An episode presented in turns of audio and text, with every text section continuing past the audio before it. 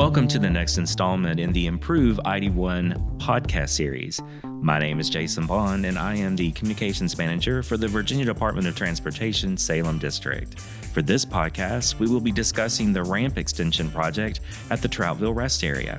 There was a previous podcast in this series about this project, but now that it's moving toward construction, we're going to provide an update. To share the latest information about the project, I'm joined today by Tony Handy, who is an area construction engineer in VDOT Salem District, and Dave Covington, the I 81 Program Delivery Director. Greetings to you both. Good afternoon, Jason. Thank you, Jason, for having us. So, Tony, for people who may not be familiar with the Troutville Rest Area Ramp Extension Project, could you give us an overview? Yes, I would be happy to. For those folks who may not have heard the previous discussion about the Troutville Rest Area Ramp Extension Project, which is located on South I 81 at mile marker 158 in Botetourt County, the off ramp into the rest area will be extended approximately 500 feet, and the ramp onto southbound I 81 will be extended approximately 2,100 feet. The ramps today are very short and don't give drivers much time to merge in and out of traffic. So the extensions will improve safety by providing motorists more decision time. The project also includes expanding the parking lot area by creating 13 additional truck parking spaces. At this time, design is finished, and in February, VDOT awarded a $4.9 million contract to Branch Civil Incorporated from Roanoke to deliver this project. The bid for the project was within the department's construction estimate range. Branch is a local contractor who we partnered with successfully in the past, and they've recently worked on the I 81 widening project between exit 141 and exits 143. Dave, what are some of the problems that this project will address?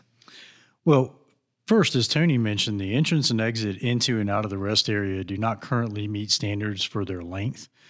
Um, what this means is that vehicles that want to exit the interstate into the rest area have a pretty short distance to slow down or to stop. And vehicles exiting the rest area and entering the interstate did not have enough distance to accelerate to highway speeds prior to merging into traffic. Both conditions create safety and congestion problems, which we're trying to resolve. Additionally, trucks frequently park along the shoulders of the ramps, which create a major safety problem. Increasing the amount of truck parking within the rest area will enhance safety dramatically. We have recurring issues with collisions involving trucks parked along the shoulders of the interstate and the ramps. So, Tony, could you tell us when construction will begin and when will work be completed? Visitors to the rest area may see some preliminary work, such as drainage improvements, as early as this spring. However, the majority of construction will begin after Memorial Day, and the rest area facility and parking lot will be closed to the public in late May. A temporary concrete barrier wall will be installed in front of the rest area to prevent motorists from being able to enter the facility.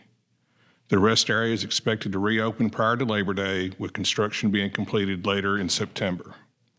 This means that drivers and truckers will not be able to park at the rest area from late May until early September. So, Tony, why did you have to close the rest area to be able to complete the ramp extensions? There were multiple factors that led to this decision.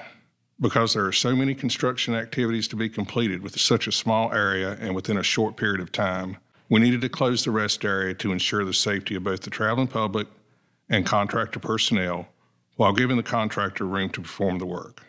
To extend the ramps, there will be large equipment and trucks that will be used to move earth. We understand closing the rest area may be a temporary inconvenience, but the overall project will finish more quickly than if we tried to keep the facility open while work is underway. Dave, are there any other advantages to closing the rest area during construction? Yeah, something that we're trying to do consistently along the corridor, and, and I've talked about this on numerous podcasts and videos, is recognize opportunities and take advantage when we find those opportunities. And this is the perfect scenario to help explain what we're trying to do or one of our objectives in the program. So, in coordination with our maintenance group, we're able to complete the project while also performing planned maintenance activities at the rest area.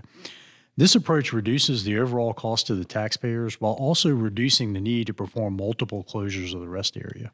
So, Tony, how will VDOT let people know that the rest area will be closed? We're doing several things to get the word out. A few weeks before we close the rest area, there'll be temporary electronic message boards along southbound I 81 further north. Existing digital message signs along the entire corridor will also be used to let people know the rest area will be closing. About a month before, signs will be posted in the rest area to let visitors know. VDOT has also shared information through our social media accounts, and we've coordinated with local government officials and stakeholders to make sure they're aware. We have also asked the Virginia Trucking Association to help us communicate with the trucking community. Since the rest area will be closed, what other options are available for motorists, Dave? That's a very good question, Jason. Our rest areas are becoming more and more popular every year with more visitors. So we want to make sure that we maintain access to uh, safe and reliable rest areas whenever we can. So while the Troutville rest area is closed, drivers on southbound I 81 can use the Fairfield rest area, which is at mile marker 199 in Rockbridge County, or the Radford rest area at mile marker 108 in Montgomery County. We're also partnering with the Department of Motor Vehicles so that portable toilets and parking areas will be available during the rest area closure period for commercial vehicles at the Troutville Way Station located on southbound I 81 at mile marker 149. We certainly look forward to this project getting underway. And after hearing this discussion, I hope people will understand that closing the rest area for a few months in the short term is necessary to make way for a long term safety improvement. My appreciation goes out to both Tony and Dave for joining me today.